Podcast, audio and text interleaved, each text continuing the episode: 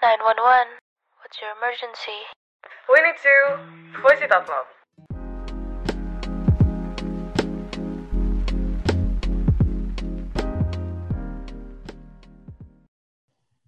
Hi Loaders, how are you? I hope Loaders yang lagi dengar podcast ini selalu sehat dan pastinya selalu semangat ya. And karena aku udah sapa Loaders, sekarang aku mau nyapa teman-teman aku yang hari ini bakal nemenin aku chit-chat di podcast ini. Hello guys! Hi, Cass. Hi Cass, how was your day? Ah, thank you for asking. Hari ini tuh super duper good banget. Dari pagi tuh sampai sekarang aku kayak bener-bener semangat terus masih positive vibes. And how about you guys? I am fine, and you? Yes, kalau aku sih, apalagi aku ya, aku excited banget nih hari ini. Karena kita mau bahas apa ya hari ini? Hmm, apa nih ya? Eh, tapi ngomong-ngomong topik guys, kita sampai lupa nih buat kenalin diri kita ke loaders-loaders yang lagi dengerin podcast ini. Jadi gimana kalau kita langsung mulai dari Vanes? Hi Louders, my name is Vanessa and I am the new member of CEO Podcast team. I am so excited to be here and this is my first podcast and CEO Podcast. Nice to meet you guys. And Lawrence? Okay, hi everyone. Kenalin, I am Lawrence with C. And I'm also a new member of the Seal podcast. And once again, I'm really, really excited for today. So, aku balikin lagi ke Kezia. Okay, thank you. Oke, okay, for the last, halo loaders, aku Keisha. Jujur ya, aku hari itu benar-benar excited banget karena ini benar-benar episode pertama aku di podcast SEO. So, nice to meet you guys.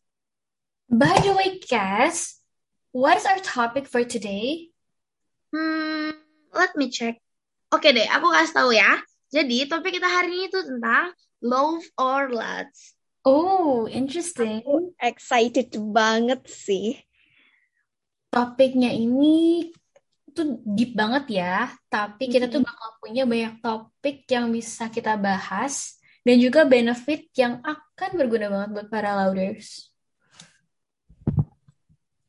Nah, bener banget. Selain ada benefitnya, pasti bakal banyak banget impact-nya buat loaders kita. Nah, Betul. first of all, aku mau nanya nih ke kalian. What's your opinion about love? What is love? Menurut aku, love itu yang aku baru baca dari artikel kemarin, dari psychologist Robert Sternberg, dia tuh punya teori loh guys, teori cinta. Kalau cinta itu ada segitiganya. Wow. Ada tiga komponen penting yang harus ada dalam cinta, yaitu intimacy, passion, and commitment. Dan each combination will lead into different kind of love gitu. Misalnya, kalau intimacy sama commitment itu bisa jadi compassionate love. Sedangkan passion and intimacy leads to romantic love. And according to Stenberg, relationship built on two or more elements are more enduring than those based on a single component. Jadi Sternberg ini memakai the term consummate love to describe combining intimacy, passion, and commitment. While this type of love is the strongest and most enduring, Sternberg still suggests that this type of love is really rare. Ini wow. dari verywellmind.com. Berarti bisa kita ambil nih guys, three components yang penting banget nih dalam love ini ada intimacy, passion, sama commitment.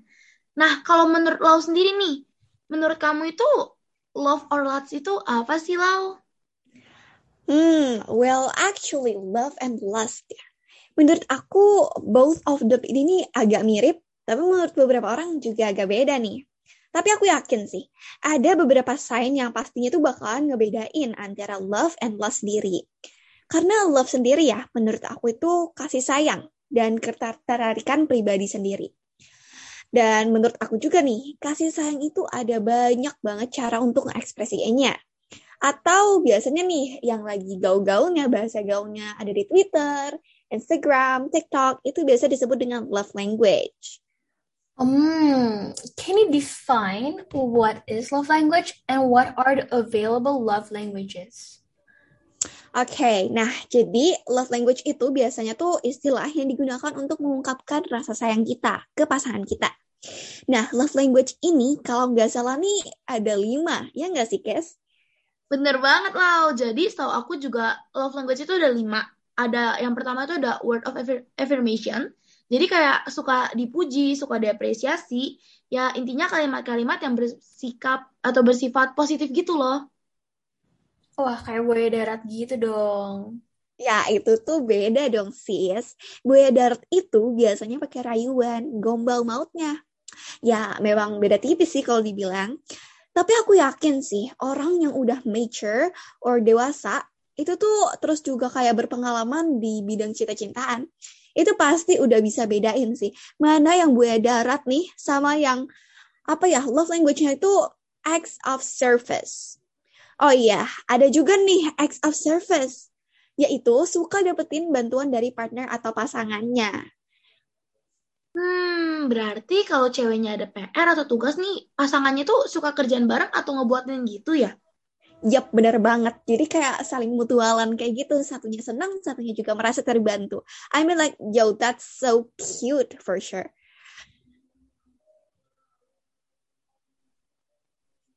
Tapi nih, sebelumnya aku mau nanya ke kalian, di antara kedua pilihan ini, mana sih yang lebih bikin kamu tuh kayak baper gitu? Antara nih, dikasih hadiah sama pacar, atau jalan-jalan seharian sama pacar? Hmm, dari dua pilihan yang dikasih Vanes, aku sih lebih ke dikasih waktu buat jalan-jalan sama pacar.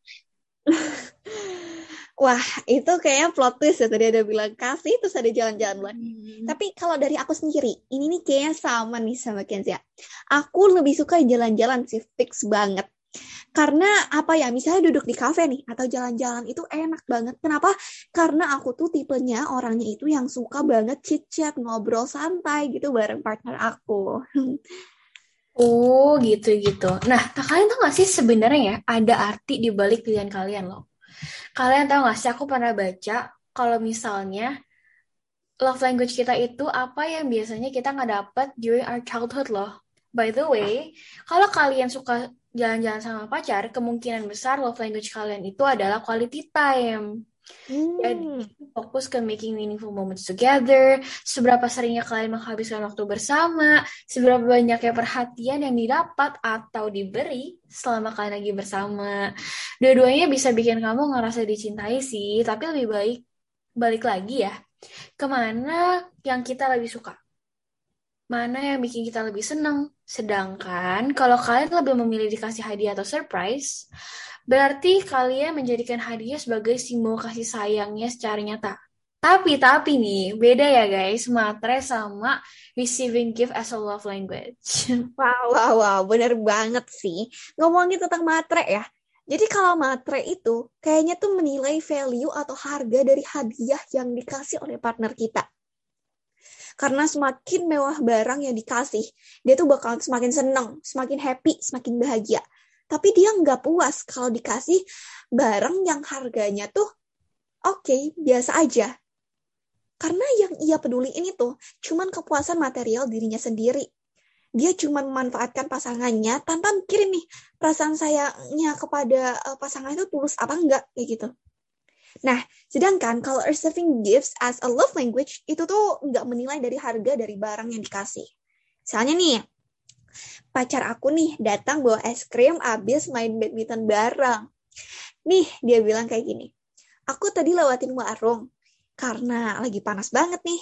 Jadi siapa tahu kamu pengen. Nah, aku sebagai cewek, kalau misalnya receiving gifts as a love language aku, aku tuh pasti langsung seneng banget gitu. Soalnya aku ngerasa pacar aku tuh bener-bener perhatian banget dan tulus banget ke aku. Nah guys, kalian nih aku mau cerita nih. Aku punya satu memori yang masih remarkable banget tentang hmm. language uh, language-nya love language dia itu gift giving. Jadi teman aku ini tahu dong kita semua tuh suka bubble tea. Kalian hmm. tahu gak guys? Teman aku uh, shout out namanya William, dia tuh datengin ke rumah aku sama teman-teman aku. Dia naik sepeda guys dari Sunter ke Pik, terus buat nganterin kita bubble tea guys.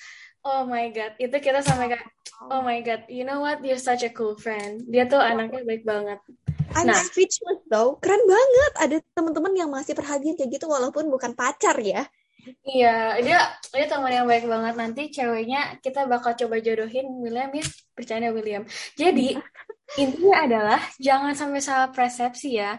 Love language itu nggak ada yang salah. Nggak ada yang namanya act of service itu lebih bagus daripada receiving gifts. Jangan mau kalau doi love language receiving gifts. Ada orang yang misalnya suka ngomong gitu. Itu salah banget guys. Karena love language seorang itu pastinya berbeda satu sama lainnya gitu. Tuh, aku setuju banget sama yang dari tadi Vanes sama lo udah bilang. Terus buat William tadi, wah kamu keren banget dari Sunter ke Pix, kamu tuh jauh banget sih. Aduh, nanti Williamnya baper nih. Gimana dong? Oke, oke, back to topic guys. Nah, love language ini juga ada lagi nih yang terakhir, yaitu physical touch, yang banyak banget orang miss dalam memahaminya. Nah, physical touch ini tuh adalah salah satu dari lima love language yang mengacu pada cara mengekspresikan dan juga menerima kasih sayang melalui sentuhan. Nah, biasanya itu kayak kedekatan fisik, terus bisa dalam bentuk juga kissing, hugging, terus abis itu kayak pegangan tangan, terus itu kayak pokoknya yang nempel-nempel gitu deh. Nah, itu tuh Hmm. salah satu atau beberapa contoh cara menunjukkan cinta melalui physical touch. Yo, speaking of physical touch, itu kan pasti butuh banget ya present physical seorang untuk dipeluk, dipegang tangannya. Pasti ya, banyak kan nggak cocok dan nggak langgeng itu kalau online dating atau LDR. By the way, speaking of LDR, I have some tips on what you should um, before making out. Jadi, the first one is moisturize your lips atau lembapin bibir kalian. I mean, jangan sampai bibir kalian itu kering kerontang dan kasar teksturnya. Bayangin, nanti kita kan nggak tahu nih pacar kita tuh bakal expect apa sama kita, bibir kita selembut apa, dan kita nggak tahu nih nanti pacar kita berpikir apa saat dia kiss kita kayak gitu. Bener nggak sih? Yes, bener banget. Tapi kalian setuju nggak sih? If you wanted to make out, make sure to have a good breath because nafas yang baik gitu atau enggak yang wangi itu adalah salah satu loh. Kayak contoh good hygiene. Kalau misalkan nafas yang gak enak atau sorry bau itu tuh kayak pasti kan kayak ngedistract gak sih? Terus jadi Benar. kayak memorable banget buat partner kalian. So, Hmm. kalau kalian habis makan ayam geprek sambal bawang, sambal mata, apalagi kalau pakai Indomie, mending kiss-kissnya next time aja deh, atau enggak sikat gigi dulu yang bersih banget sampai wangi. Nanti kalau misalkan enggak kayak gitu, pas kalian making out, both of you taste ayam geprek sambal bawang pakai Indomie. Aduh, Oh nggak my god, Oh no, oh my god, that that. Tapi ya, tapi tapi tapi ya guys, itu nggak cukup itu doang sih. You guys also should do it like slowly and steady. Santai aja, jangan nervous dan jangan terlalu agresif juga. Play along with your rhythm. Dan juga jangan lupa buat move your hands. Jangan sampai tangan kamu diem aja ngapa-ngapain. Touch his face gently or rub his neck or his collar. And maybe pull him softly towards you. Anyway guys, tapi gimana nih ya kalau misalnya ada orang nih yang seneng sama semua love language yang tadi kita sebutin. Berarti love language-nya lima-limanya dong. Kalau lima-limanya dapat itu bagus banget sih. Tapi tapi nih sebenarnya love language yang biasa kita ngomongin tadi satu dua itu sebenarnya lebih ke yang mana yang bikin kita paling seneng. Pastinya kalau diperlakukan sama pacar lima-limanya itu, oh my god, seneng gak sih? Yap, setuju. Tapi biasanya dari lima love languages itu ada satu atau dua yang lebih kita pentingin deh, yang lebih bermakna untuk kita. Nah, kalian penasaran gak sih love language kalian itu apa? Kalian bisa cek di 5lovelanguage.co. Hmm, teman-teman sendiri, kalian punya love language apa sih? Hmm, siapa dulu nih Lau? Well, um, nah sekarang maybe untuk aku sekarang ya, aku lebih suka ke physical touch. Eh, kayak misal tuh kayak gini nih, kayak gandengan tangan, lagi di mall atau lagi jalan-jalan. Itu tuh rasanya sambil gandengan itu tuh kayak dapet banget sih feel sama butterfly-nya saat kalian berduaan sama pacar kalian. Nah, kalau dari Vanessa sendiri nih, gimana nih? Hmm, oke. Aku sih em, suka banget kalau untuk ngasih orang gifts. Karena kayak kalau aku kasih orang gift tuh kayak aku spend my hard earned money on them kalau nggak aku bikin sesuatu buat mereka makanya my two love language is actually act of service sama gift giving gitu Wow, kalau Kak Kezia sendiri nih, apa nih? Hmm, kalau aku sih, aku lebih suka quality time. Soalnya kayak, kalau misalkan kayak bareng-bareng teman ataupun bareng sama pacar, kayak seharian gitu kayak, wih, bener-bener kalau misalnya kita lagi bad mood, mood langsung kayak, uh, mood booster banget gitu.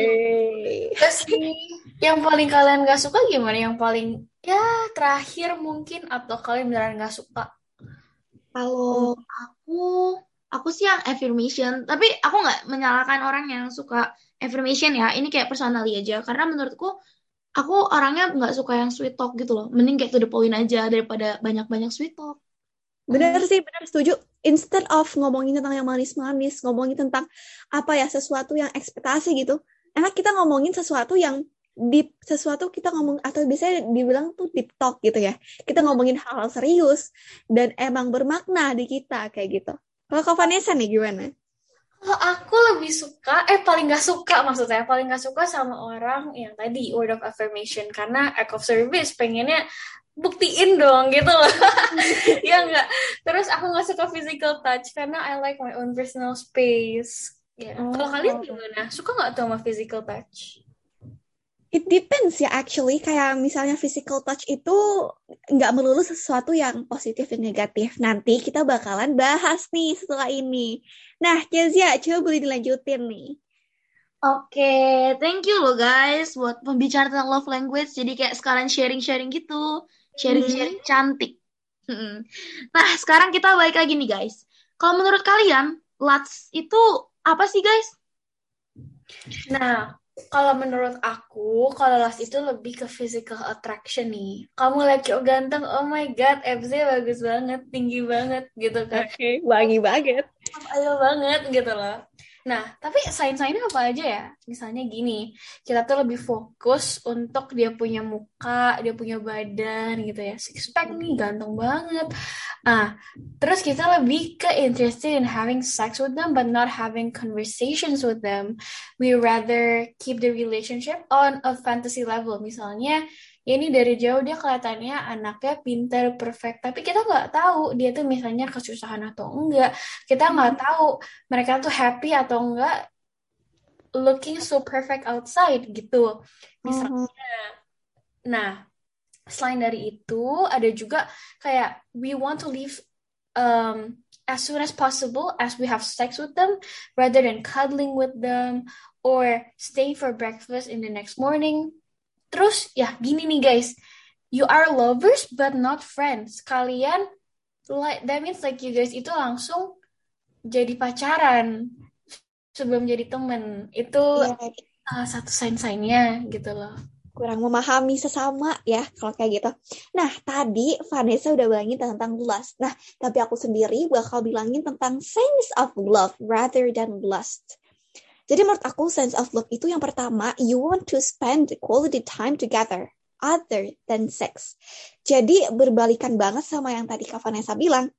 Love itu lebih bermakna sesungguhnya dan lebih uh, menunjukkan kasih sayang kita kayak gitu. You get lost in conversations and forget about the hours passing. Kalian lupa waktu. Kalian sampai malam ngobrol pun, kan bahkan, wow, udah malam ya. Aku nggak sadar nih kalau kita udah ngobrol dari tadi sampai malam. You want to honestly listen to each other's feelings, make each other happy. Karena kita pengen pasangan kita happy sama kita. Kita pengen melakukan segala cara yang positif dan tidak terpaksa dan tidak terpressure biar dua-duanya itu merasa happy kayak gitu. Hmm. He or she motivates you to be a better person. Kayak misalnya dalam akademik kayak gitu, dia memotivasi kamu nih untuk um, belajar lebih giat ya, atau kerjanya lebih semangat lagi. And lastly, you want to get to meet his or her family or friends. Kalian pengen banget nih ketemu sama keluarganya, pengen kenalan sama temen-temennya, biar bisa hangout bareng, biar bisa apa ya kenal lebih deket kayak gitu. Oh, iya iya iya banget. Kalau punya cowok yang bisa dekat sama keluarga sama teman-teman kita tuh kayaknya enak banget gitu ya. Yap, benar dibebasin gitu. Ya kan? Diterima. Nah, lanjut, lanjut, lanjut. Wah, jadi jawaban dari kalian tadi itu bikin aku bisa take conclusion loh guys. Kalau love and lust itu tuh two things yang beda banget, kayak berbeda banget dan kayak bertolak belakang juga. Hmm. Nah, karena tadi aku udah nanya kalian tentang opini kalian nih tentang love and lust. Sekarang aku mau nanya deh tentang love yang pure love atau love yang karena lust. Hmm, kayak gimana maksudnya? Hmm, gimana ya?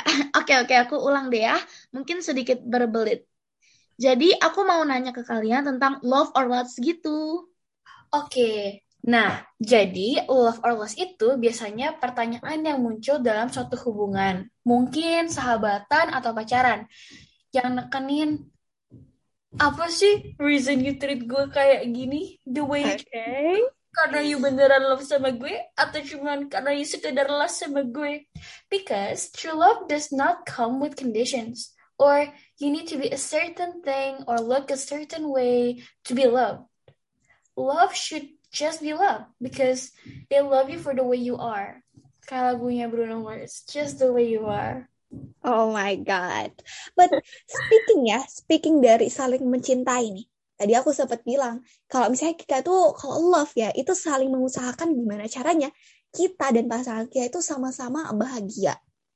Tapi bukan berarti kalau misalnya kita nggak nyaman, kita memaksain hal ini nih, biar pasangan kita tuh senang sama kita.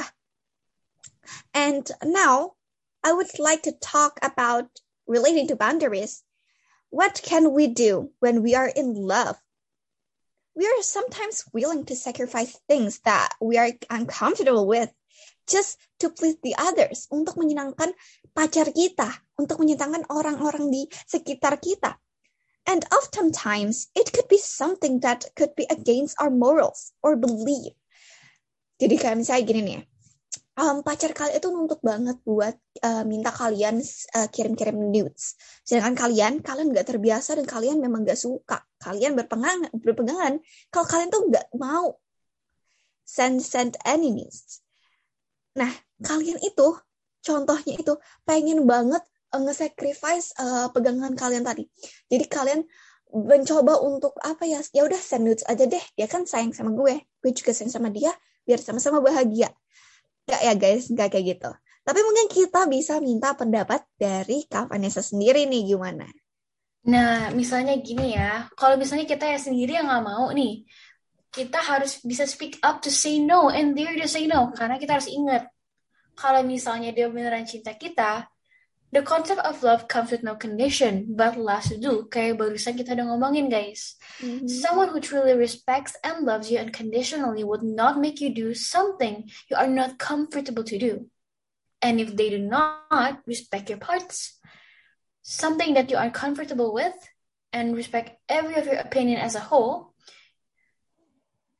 if you have ever felt in a position like this, remember that love is supposed to be happy and being in love is good.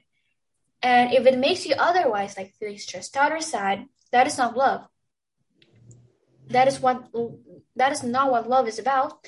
And this is a common thing of love that has been misunderstood as lust. That love is misunderstood with a full of grooming, lusting, and commonly related to manipulation and also gaslighting. Indeed.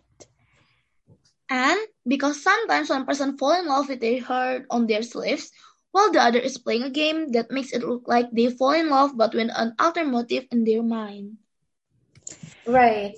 Saying no to sex should be as simple as saying no, but in reality, we feel pressured, guilty, manipulated when we say no.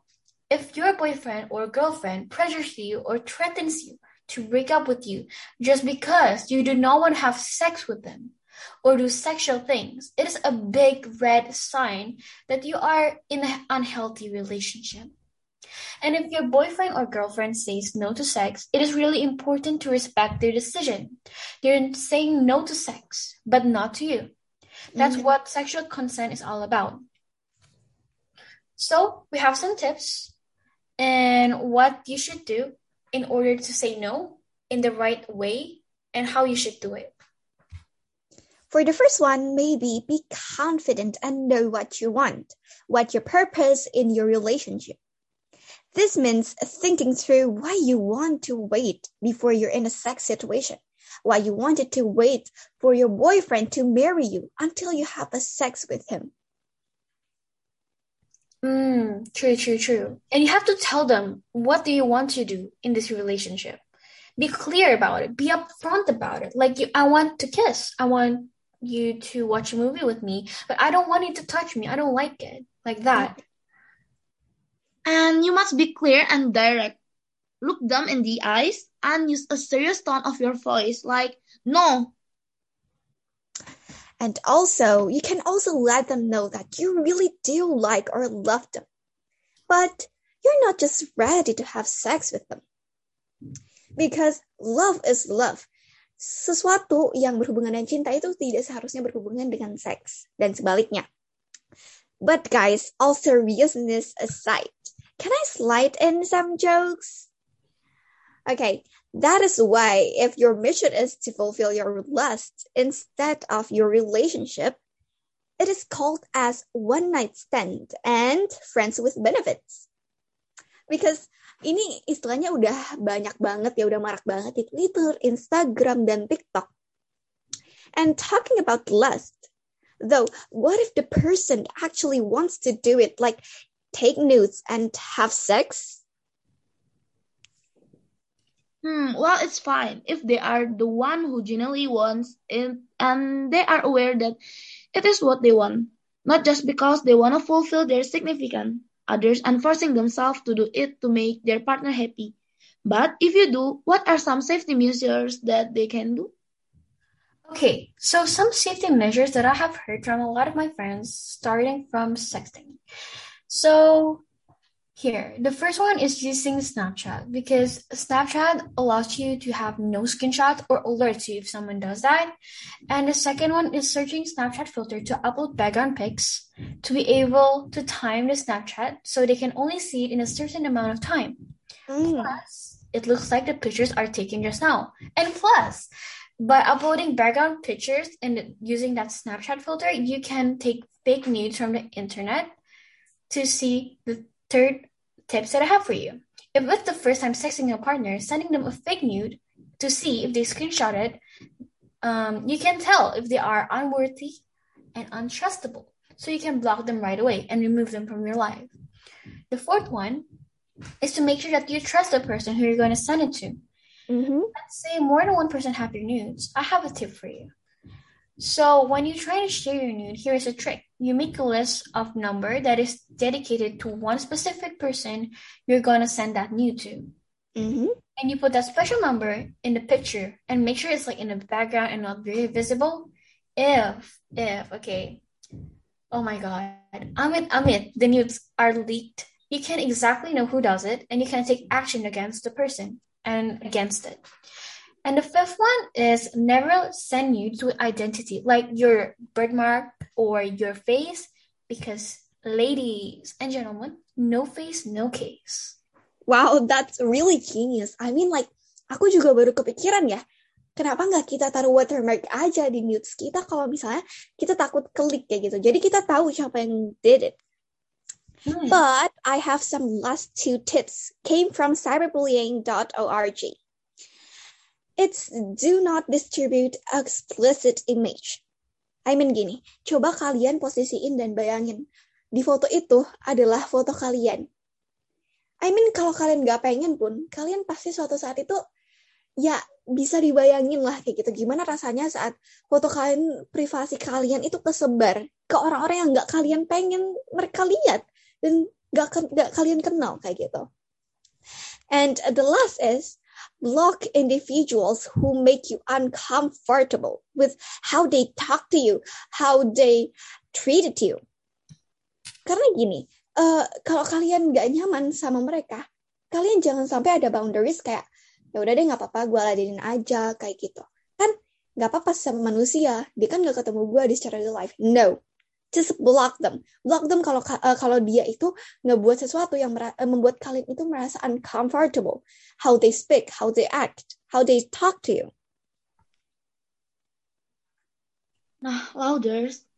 We don't want you to feel ashamed for having sexual or lustful desire, however, aside from giving tips and also awareness of the risks that you might be exposed to when you are sexting someone. Once a sext is in cyberspace, your teen loses all control over the image. People can share it, copy it, and use it to sexually bully. Because sexual bullying is known as slut shaming. Cyberbullies might even share the photo to embrace and humiliate you. They might also use the photo of you to impersonate you so that they can send nudes of your face. And the second, it holds the risk of blackmail. Often, they are to embrace to ask for help and are at the mercy of the blackmailer for a long time. Mm. And the last one is sometimes teens believe that photos sent through text message, email, or even Snapchat will only be viewed by the recipient. But once it's sent, these images are out of your teen's control.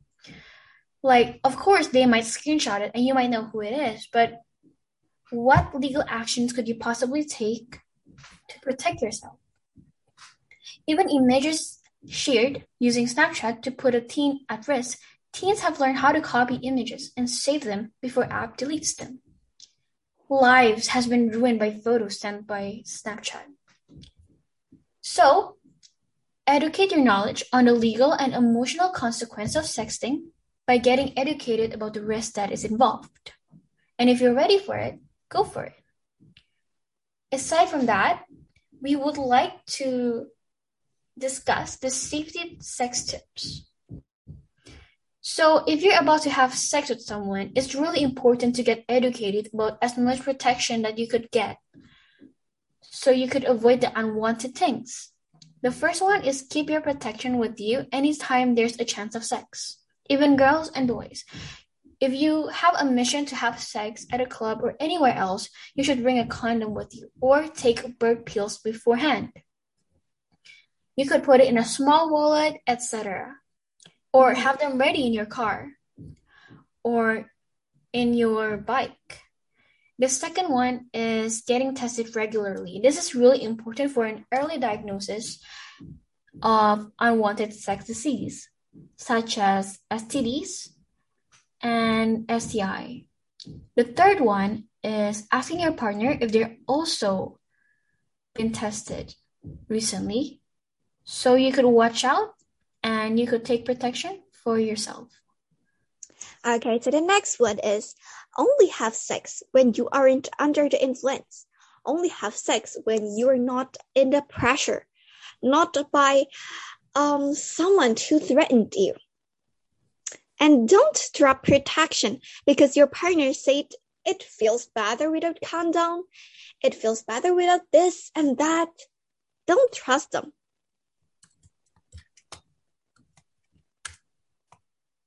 And after that, avoid sex with a partner you just met when you don't have protection. So the nine is one time is all it takes to get an STD, and let's use condoms during foreplay. Okay, so now we're going to talk about free sex risk. Maybe Vanessa, you could go first. Um, sure. So the risk of getting free sex privilege is you might get pregnant. Okay. So in the US, do you know that 820,000 teens have become pregnant each year? This is from teenhelp.com statistics.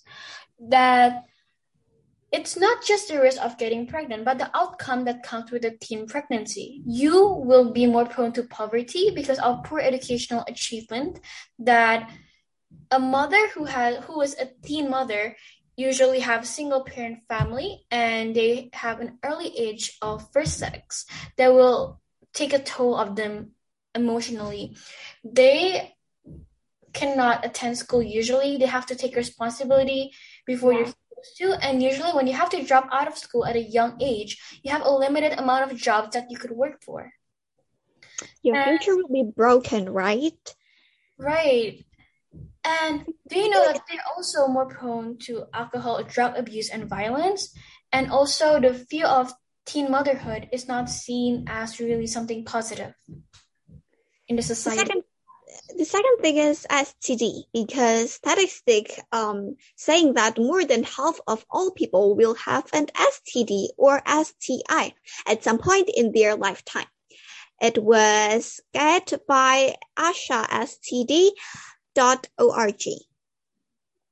And the last is about your health. 13% of teens have had sex by age 15.